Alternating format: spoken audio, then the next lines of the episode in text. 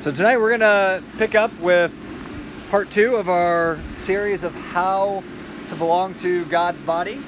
And we're gonna be specifically talking tonight about the subject of communion. So we talked uh, last month, we met at the Rassi's house. We met and we talked about what?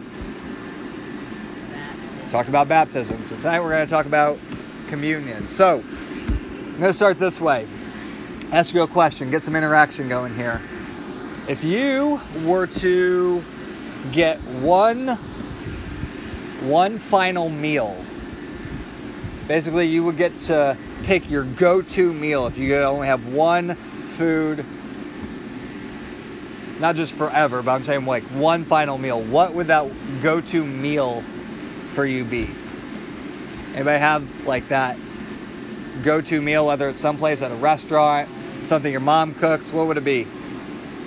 What's the go-to meal? What? What? Everything? That's lame. Oh, you're saying okay. Hot. You would start out with the hot dog? Okay. Like a like a homemade one or like a Portillo's one? Okay. Creighton, what about you? Chick fil A mac and cheese? Okay. I love the specifics of it. What else? Anybody else got a. Anybody else got a particular meal? Adults, you guys have been alive, you know, a little bit longer. You you've tasted some some delicacies, yeah. Your mom's lasagna? Your mom does strike me as someone who would make a good lasagna. Yeah, Andy. What? Instant ramen. Wow. One last meal, you'll go for the thing that costs you a quarter. Awesome. All right. Very good. Food? Nice. Greta. Broccoli cheese soup. From anywhere particular? Okay. Paul, I feel like you have like a top 10 list of desserts. I'm afraid to ask you what you're. You probably have like a whole top 10 list of foods, so. okay, so if it were me, my like go to if I had one meal left that I could eat, easy, hands down, buffalo chicken horseshoe from D'Arcy's Pint in Springfield because there is only one place that really makes a horseshoe. Most of you are probably like, oh, I've had a horseshoe before, it's disgusting. That's because you didn't eat it at the right place. If it's any place other than D'Arcy's Pint in Springfield, you did it wrong. Okay? Because they are the original. They know how to do it right. Everywhere else is trying to copy them. It's wrong. Yeah. So that's uh, I would I would I would I would argue it, but I'm sure it might have some potential. So yeah. Yeah. You have a combo platter in mind, or what? What would be your combo platter? Surf and turf from this place in Austin where brisket, lobster. Brisket and lobster. Okay, that sounds awesome. And nice, a nice high-end meal too. So I love it. So let's be honest. We as Americans, we love food. Obviously, we need food, but we love food, right? So I did some research Last year alone, the fast food industry earned $278 billion in our country. The grocery industry, not surprisingly, is much higher, but 742 billion, which means combined, we as Americans spent over a trillion dollars as it went to our food intake. Food is obviously important to us but here's the deal food has always been important, and I don't mean that just from a sense of survival and need to live, but it's actually really significant in the Bible as well. In fact, as I was studying for this this past week, I was kind of amazed at how the theme of food is actually a really prevalent theme all the way from start to finish in the Bible. More than that, food was considered to be something that was uh, intimate and relational. It's a sign of, of hospitality and welcome and friendship and fellowship with other people. You know, it's not just something you do to survive, it's actually something you do to thrive with other people within a community. To be invited to have food with somebody, especially in the Bible, was a sign of inviting them into friendship and welcoming them. And as such, it's no wonder that Jesus actually used food as one of the two sacraments, which, by the way, whenever I use that term sacraments, I just mean rituals that he gave to the church. So we talked about baptism last time, and the other one is communion, or also called the Lord's Supper. Uh, those two terms go kind of interchangeably here. It's essentially, when we think about communion, it is an expression of our faith that we can not only see, but we can feel, that we can taste, that we can even smell. It's tangible. So last month we talked to you about baptism. Baptism is a, a sign, or it was a sacrament that uh, that represents what? What did, what did we talk about with baptism? What did that represent? Why do we do it? What does it symbolize? You remember?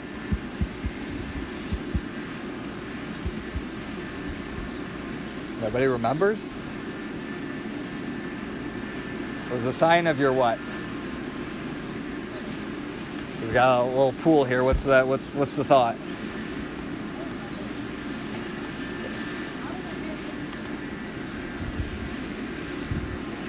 Remember, baptism was a sign of your identification with Jesus, identifying with Him in, your, in His death, His burial, and His resurrection. It was an baptism is an outward sign of something that has taken place internally, inward, inside of you. So then the question is, what is communion? Uh, so if we understand what baptism is, or hopefully we are starting to better understand what baptism is, then what is communion? Well, first of all, we need to understand where that term actually comes from. It's kind of an interesting term to use for what we do. But the term actually comes from 1 Corinthians chapter 10, where it's described as we are partakers in Christ's body, partakers in Christ's blood or in the cup. That word participation there is that really famous word that we talk about a lot in our church, the Greek word koinonia, which means fellowship. It's an intimate word. It means communion and fellowship with one another, which is why we have adopted that term communion for this particular act. So, communion then is a physical sign of our ongoing relationship with Jesus as well as Jesus' people. So, think of it this way. If you're trying to think about, okay, how do I really grasp what these two things are and how they're both similar yet different from each other? Baptism is a physical sign of your union with Jesus, which is a one time act, right? Because it's not like you get baptized multiple times over and over again, because when Jesus saved you, when you were united with Him by faith, that happened once. It was instantaneous. So, baptism was a physical sign of your one time union, union with Jesus. The Lord's Supper, communion, is a physical sign of your ongoing relationship or fellowship with Jesus. So if baptism was kind of that one time thing to represent your union with Jesus, communion then is that ongoing act that shows and symbolizes your continued relationship with Him. So as whereas baptism pictures an act that was completely one directional, in other words, you were baptized into Jesus, it was something that was done to you communion actually pictures something that is like a two-way act because fellowship is mutual, right? It's not just a one-way thing. To have a relationship is a two-way thing. So that's why we call it communion. But the question is where do we where does this come from? Where does Jesus get this idea from? And so I think it's important for us to understand if we're going to look at this uh, this uh, Lord's Supper, we have to understand that it took place on the night before Jesus' death. What were Jesus and his disciples doing? They were observing something together. What was it? What were they doing the night before he died? What? They were eating the Passover meal. So that's actually important to understanding communion. So in order to understand it, we have to go all the way back to Exodus chapter 14. If you have your Bibles or your phones, whatever it is, turn over to Exodus 14 for a moment. Oh, sorry, not Exodus 14. Exodus chapter 12, verses 1 through 14. Exodus chapter 12 is kind of where we get this context for what Jesus is doing at the Passover meal on the night before he dies. So, just a bit of context, just to remind you, in Exodus chapter 12, the book of Exodus up to this point is the story of God beginning to bring his people out of slavery, right? So there are slaves in the nation of Egypt. Things are not going well. God raises Moses up, one of his people, to rescue them, to bring them out of Egypt. Pharaoh is playing hardball. He's not letting them go. So what is what is God doing through Moses? He's bringing plagues on the nation of Egypt. Right? Things like frogs and gnats and flies and all those lovely things we enjoy in the summertime here, except on a scale that none of us could even fathom. I, I, it would be gross. It would be horrible. In fact, I think there were multiple times that those things were all dying off and they talked about the stench. Can you imagine all these dead frogs like just being around? That's just one thing, right? But we're on to, by the time we get to Exodus 12, we're on to the final night, uh, the final plague that is, that God is bringing onto the nation of Egypt, which is what? What's the last plague that he's going to bring on them? Death of what? Every firstborn child. Okay, so this is interesting because Israel, the nation of Israel, the people there, they are just as much at risk of this plague coming upon them as they are as this plague is to go to the Egyptians. And so what God does here in Exodus chapter 12 is he gives them instruction as to how they can remove themselves from the consequences of this particular plague. So in, or in uh, Exodus chapter 12, God says this in verse 7. They've been, they've been tasked in uh, Exodus 12 to bring a young lamb into their household, a lamb without blemish it's to live with them for two weeks, and then they're going to kill the lambs. They're going to sacrifice the lambs, and then this is what they're supposed to do in Exodus 12, verse 7. Then they shall take some of the blood and put it on the two doorposts and the lintel of the houses in which they eat it. They shall eat of the flesh that night, roasted on the fire with unleavened bread and bitter herbs. They shall eat it. Do not eat any of it raw or boiled in water, but roasted, its head with its legs and its inner parts. You shall let none of it remain until the morning. Anything that remains until the morning you shall burn. In this manner you shall eat it. Now, going down here, verse 12 For I will pass through the land of Egypt that night, and I will strike all the firstborn of the land of Egypt, both man and beast, and on all the gods of Egypt I will execute judgments for I am the Lord. The blood shall be a sign for you on the houses where you are, and when I see the blood, I will pass over you, and no plague will befall to you to destroy you when I strike the land of Egypt. And then he goes on to say how this is to be kept on an annual basis as a memorial to remind them of what God did for them. So this Passover meal that you hear about in uh, the Bible that the Israelites observed year after year after year pointed back to this very night where God's grace provided a means of escape. They were covered by the blood of a lamb. This is a picture of God's redemption and what it meant to be meant to be his people, all of it pictured in, ironically, a meal. This meal pictured God's saving deliverance for them. So then, this is exactly what Jesus and his disciples are doing in Luke chapter 22. Turn over there now. Luke chapter 22. Jesus and his disciples, they are observing the Passover feast.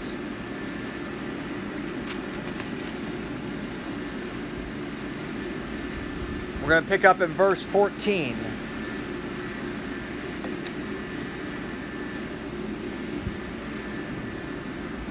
This is what it says. And when the hour came, he, being Jesus, reclined at table, and the apostles with him. And he said to them, I have earnestly desired to eat this Passover with you before I suffer. For I tell you, I will not eat it until, I, until it is fulfilled in the kingdom of God. And he took a cup, and when he had given thanks, he said, Take this, and divide it among yourselves. For I tell you that from now on I will not drink of the fruit of the vine until the kingdom of God comes. And he took bread, and when he had given thanks, he broke it and gave it to them, saying, This is my body, which is given for you. Do this in remembrance of me. And likewise, the cup after they had eaten, saying, This cup that is poured out for you is the new covenant in my blood. But behold, the hand of him who betrays me is with me at the, on the table. For the Son of Man goes as it has been determined, but woe to that man by whom he is betrayed.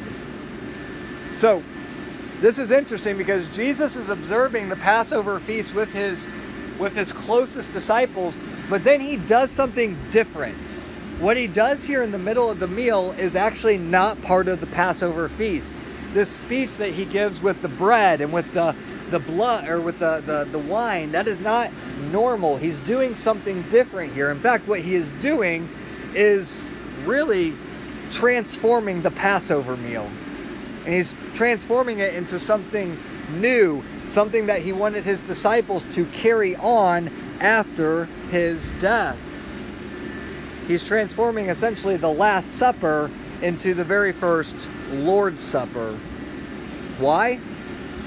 because a new lamb had come. One who would fully and finally take away the sins of mankind. Like the Passover lamb, Jesus' body was broken and his blood was spilled to cover sin so that God's judgment might pass over you. And it's interesting in particular as he talks about the cup, because notice how he refers to the cup. He says the cup is uh, the cup of the new what? The new covenant. The new covenant in his blood. This is something that the scriptures had talked about and foreshadowed that one day would come when God would uh, enter into a new covenant with his people, where by faith he would put his spirit within their hearts. This is Jesus saying that time has now finally come, that all who believe in me will be transformed. My my sins or my uh, my blood will cover their sins, and I, my presence, will dwell forever with them. So this is awesome. This is incredible what Jesus is doing here. But then we have to ask ourselves, practically speaking, what are we doing when we take communion? Right? We're not necessarily sitting around a table like the disciples were. So, what is it actually Jesus is asking us to do when we take communion in our local churches. And by the way, notice how I said that in our local churches because there are places that will say, well, wherever Christians are gathered, you can you can do the Lord's Supper, you can do communion. And I would say that's actually something that's been given to local churches to do rather than just Christians in any type of setting. But what's happening with you at your churches when you know bread and, and juice when those things are passed in the trays or you know, in our case, those special, nice little cup things that you hear all the foil going off of whenever you try to peel them back. What actually is happening in that moment? What are you expected to do as it relates to what Jesus was doing the night of the Passover meal here? Well, I want to give you four practical considerations of what you should be doing in those moments or what communion is meant for you to do in those moments. So if you want to write them down, if you just want to think about them, that'd be great. But the first one is this, and these all have looking involved with them. So the first one is that communion is meant for you to look backwards at what Jesus has already done for you. That shouldn't come as any surprise to us, but again, we need to think about that a little bit. We reflect back on what Jesus has done through, for us through his death. So when you think about holding in your hands that little piece of bread or cracker or juice, whatever it may be, you're thinking about how his death has purchased your very life, causing God to pass over your particular sins. Just as baptism is a what we would call almost a reenactment of your new life in Christ, right? Picturing your death, burial, and resurrection. Communion also, in many ways, is a reenactment because it showcases the sacrifice of Jesus. Now, it's not like an actual sacrifice that's happening because Jesus only had to be sacrificed once.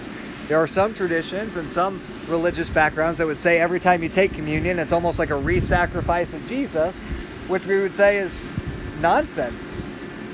That was the whole point of Jesus dying once for all, right? Because in the Old Testament, when we talk about Old Testament sacrifices, animals had to be killed year after year, day after day to pay for sins. Jesus only had to die once. I like the way Tim Chester says it. He says that communion brings the past event of Christ's death into the present. The past becomes a present reality, and we are assured of our forgiveness. So essentially, communion is the chance for you to remember that nothing but the blood of Jesus makes you right with God. It's nothing that you have done, it's nothing that you have earned. It is simply the blood of Christ that has paid for your sins. And because of this, you can rejoice because of your new life with God. There is now no condemnation, right, for those who are in Christ Jesus. So, you look backwards at what Christ has already done for you, but you also look forward to what Jesus is one day bringing. Look back at what Jesus has already done, and you look forward at one day what Jesus is bringing. Communion is a chance for uh, you to consider your eternal future with God because in Matthew 26, verse 29, which is another retelling of the Last Supper, Jesus says to his disciples, I will not drink from this cup with you until I drink it in my Father's kingdom with you. We think about Revelation 19:7, which talks about the day that Jesus returns when he comes back to this earth to set up his kingdom. The the summons and the call that goes out in heaven is to prepare for the wedding feast of the Lamb. Isn't that interesting? The wedding feast of the Lamb. Eternity is pictured as a marriage reception of feasting. And in fact, even in Revelation 22, we learn that the tree of life will be in eternity. The tree of life that we saw in the early chapters of Genesis, where we will be able to eat of it forever. All this food language that, that comes to us that foreshadows the future. It causes for us to long for Jesus to return. And in so doing, student, it calls for you to take your eyes off the temporary nature of this world. Right? Sometimes we need set times to refocus our attention and to not be so worldly minded. To remind ourselves that our hope rests in Jesus. Our hope does not depend on the grades that we get so that we can get into a good school for college. Our hope does not rest in the right political party being in office or in the White House. Our hope rests in Jesus and nothing else. I love the famous song Turn Your Eyes Upon Jesus because there's a line there that talks about how you turn your eyes upon Jesus and the things of earth will what? They will grow strangely dim. They fade away in comparison to what Jesus is one day bringing. And so our earthly meal with Jesus causes us to long for the day when we will eat with him face to face. So you look back on what Jesus has done for you, you look forward to what Jesus is one day bringing. Thirdly, you look around at all who Jesus has saved. Remember, Jesus instituted this meal with a group of his closest friends, as his closest followers. The early church, after Jesus, broke bread with one another. Communion is a deeply relational act. Remember, it comes from that term koinonia, which means fellowship. It speaks of our, friendship and our unity and our oneness with one another. You are feasting with others who Jesus has redeemed. This is not just a personal act.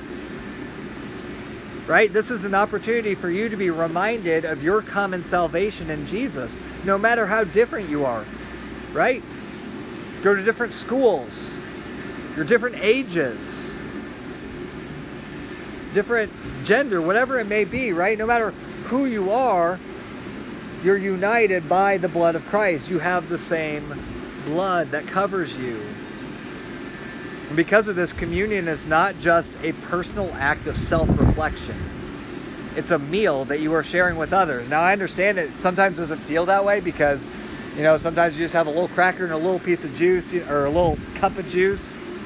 You're like, this doesn't really feel like a meal that I have when I'm sharing with other people. And I get that.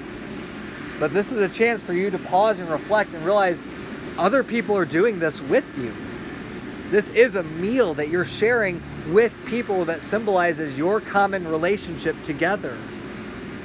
In fact, I love, again, another way that Tim Chester puts this. He says this when you're taking communion, don't close your eyes. Don't close your eyes. In fact, open them and look around the room. See the body of Christ formed by the shared experience of the body of Christ. Right? This is an opportunity for you to remember that you're a part of something much bigger than yourself. God did not just save you for your own personal relationship with Him, He brought you into a family, He brought you into a community. And so, this act that you do, baptism, that's one thing, right? Like, you're still doing it in front of the church, but it's symbolizing your oneness with Christ in baptism. But communion shows not only your relationship with Jesus, but your community that you share Jesus with. That's awesome, and we don't often think about it that way. And so we need to remember to look behind us as what Jesus has already done, to look forward to what Jesus is one day bringing, to look around us at all of who Jesus has saved, and then fourthly, we need to look inwardly at what Jesus is revealing. This is really interesting. If you have your Bible still, jump over to 1 Corinthians chapter 11. You know, there's not actually a lot written about communion and the Lord's Supper in the, the New Testament. Makes it a little bit hard to kind of be definitive on some of our practices, but I think it's interesting. In 1 Corinthians chapter 11, Paul says this in verse 27, chapter 11, verse 27. He says, Whoever therefore eats the bread or drinks the cup of the Lord in an unworthy manner will be guilty concerning the body and the blood of the Lord. Let a person examine himself and then uh, himself then, and so eat of the bread and drink of the cup. For anyone who eats and drinks without discerning the body eats and drinks judgment on himself. Now, the context of examining yourself and eating in an unworthy manner. That's kind of an interesting thing. What is Paul talking about here? Now, I typically thought that this meant to take time to briefly reflect and consider any sin in your life and to, you know, confess it. Basically, turning uh, turning communion into like a confessional booth, right? Any sins I can think of in my life, this is the time to just confess them before God. And while that's certainly an appropriate thing to do at times, I don't think that's primarily what Paul has in mind here. And I don't think that's primarily what communion is meant for you to do. Because when you do this, there's a temptation for you to uh, to think to yourself, "I'm an unworthy participant." Right? If you're if you're going to take time to start confessing all of your sins, you're going to start to think to yourself, "Well, I am unworthy. I'm not worthy to partake of this." But here's the deal. That's the point. None of you are worthy. It's Jesus' blood that makes you worthy to partake of it in the first place. Paul's concern is not unworthy participants. Paul's concern is unworthy participation. What he means by that in the context of 1 Corinthians is this was a church in this particular letter, they struggled with unity and love for one another. Uh, and it's fascinating as you read this entire letter, you realize they were a selfish people. They were often looking out for their own interests. They were divided. They were essentially, in the context of this chapter here, when they were observing the Lord's Supper, the rich and the wealthy were kind of going ahead and they were just eating up all the food, and there would be nothing left for everybody else. Seems really weird. We don't think of it in that way, but that's what was happening here. They had little regard for other people in the body. And so, what does this mean for examining yourself and participating in an unworthy manner?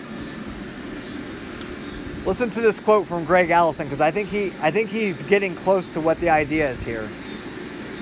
The self-assessment is not for searching out remaining sins. These should be confessed and repented of promptly, not accumulated and dismissed quickly and inconsiderately before sharing in the Lord's Supper.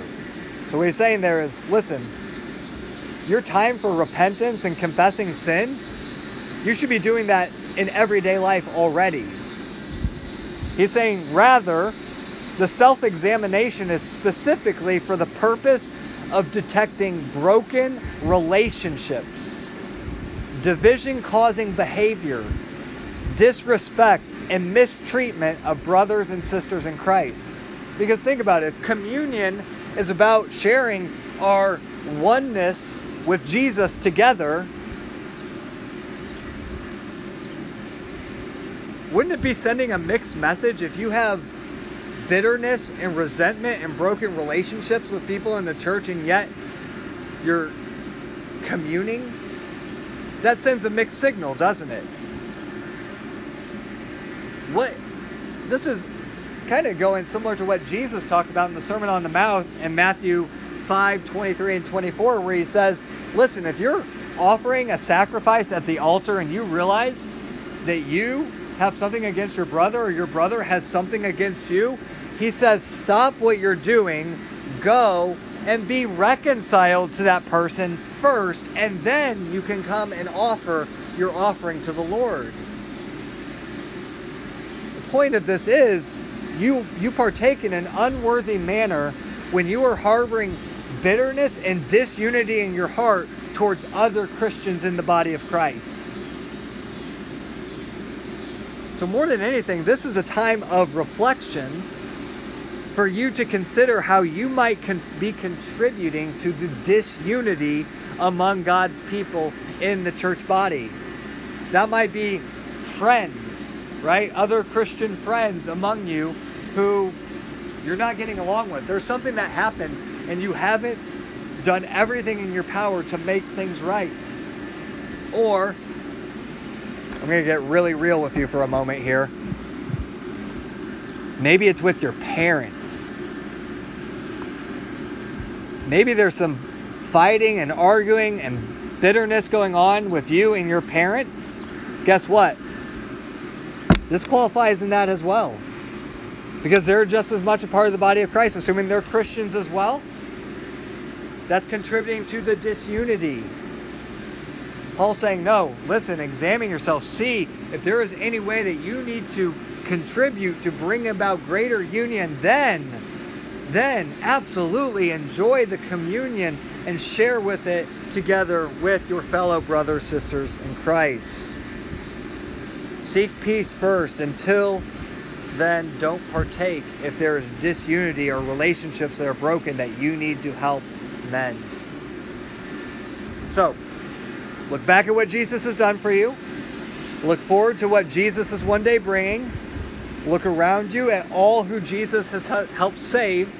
And then look inwardly at what Jesus might be revealing to you. Now, as we wrap up, there's one last question I think that I want to consider because I think it's important for us. It's the question of when, or maybe even the question of who, should take communion. Because I think a lot of us are curious about, well, when am I ready for communion?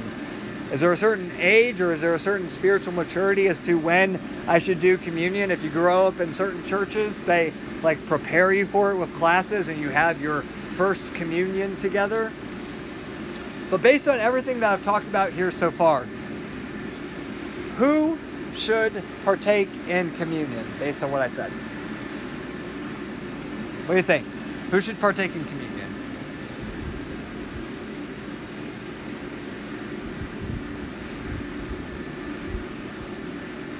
I promise this is not a trick question. What? The church, which is what? Who makes up the church? What? Believers. Absolutely. So, first and foremost, you should be a Christian before taking communion because, as we talked about, communion is participation in the blood of Christ. It is participation in what Jesus has done for you.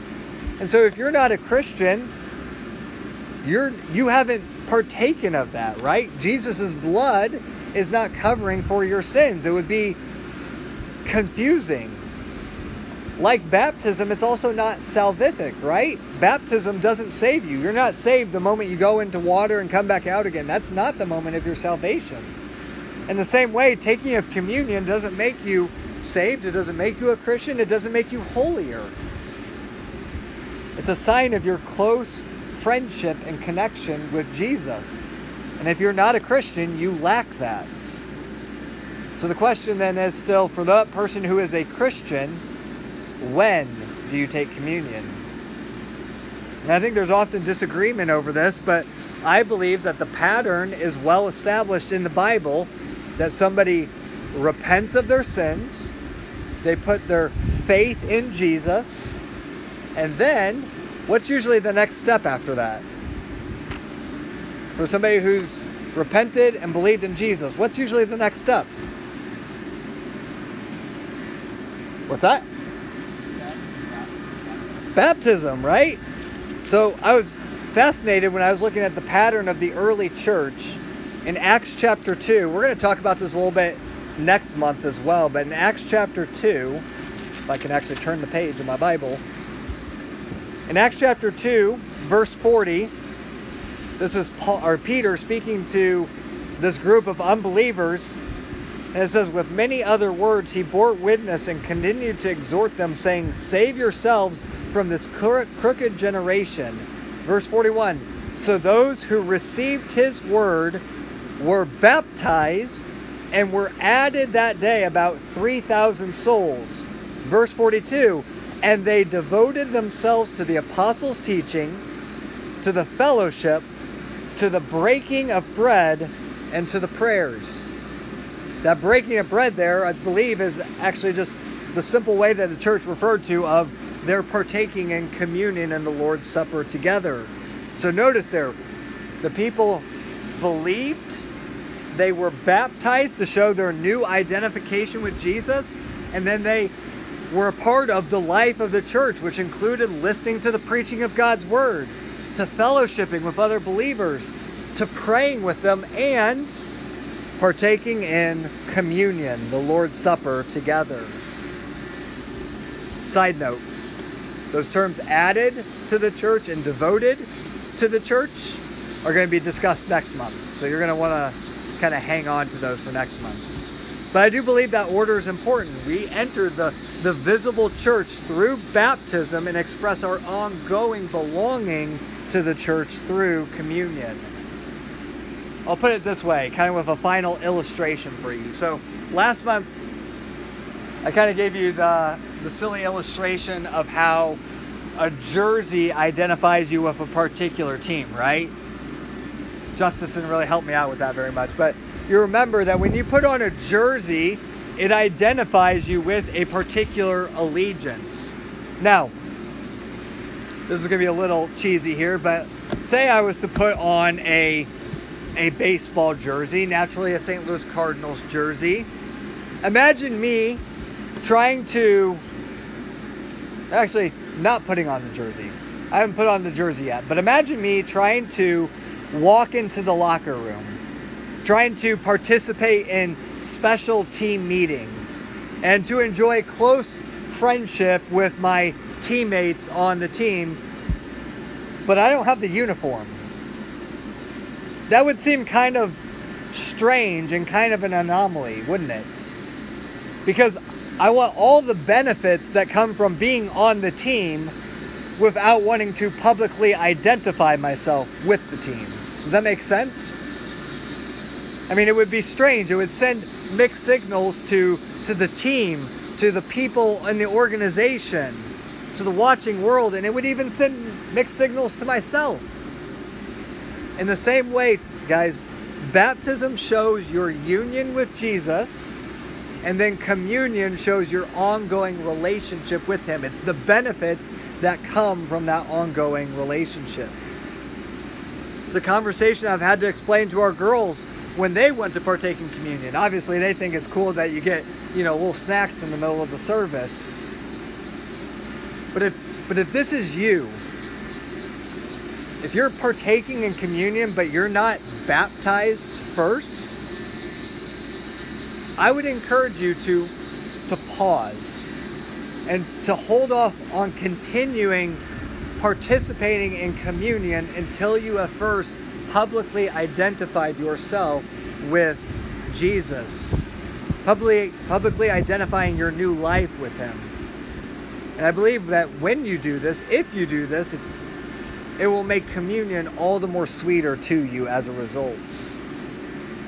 So, in conclusion, we'll wrap up here. You've, you've been great listening. I've been blessed by this study the last couple of weeks because I, I, I'll be honest that even though I've been in ministry for a lot of years and have done a lot of Bible study, communion up until really the last few weeks has still felt at times a little fuzzy to me. You know, I used to think that baptism was this awesome time of celebration and then communion was kind of this somber, serious time. But the reality is that is communion is just as much of a celebration as baptism is. It's rejoicing in our ongoing relationship with Jesus, an expression of his friendship towards us, a, a catalyst for strengthening our faith in his promises, a grace gift for weak faith, a beacon of hope that Jesus is coming back again one day, and a visual reminder to everyone of the church's unity because of his great sacrifice. Because of all those things, I hope I've just been able to give you a little more of a taste of why communion is so awesome because God has been gracious to give us something that we can not only listen to with God's word, but He's given us an actual act that we can see, that we can smell, that we can touch, and that we can even taste together. That, student, is a reason to rejoice. So let's pray, and I'll talk about the rest of our evening together.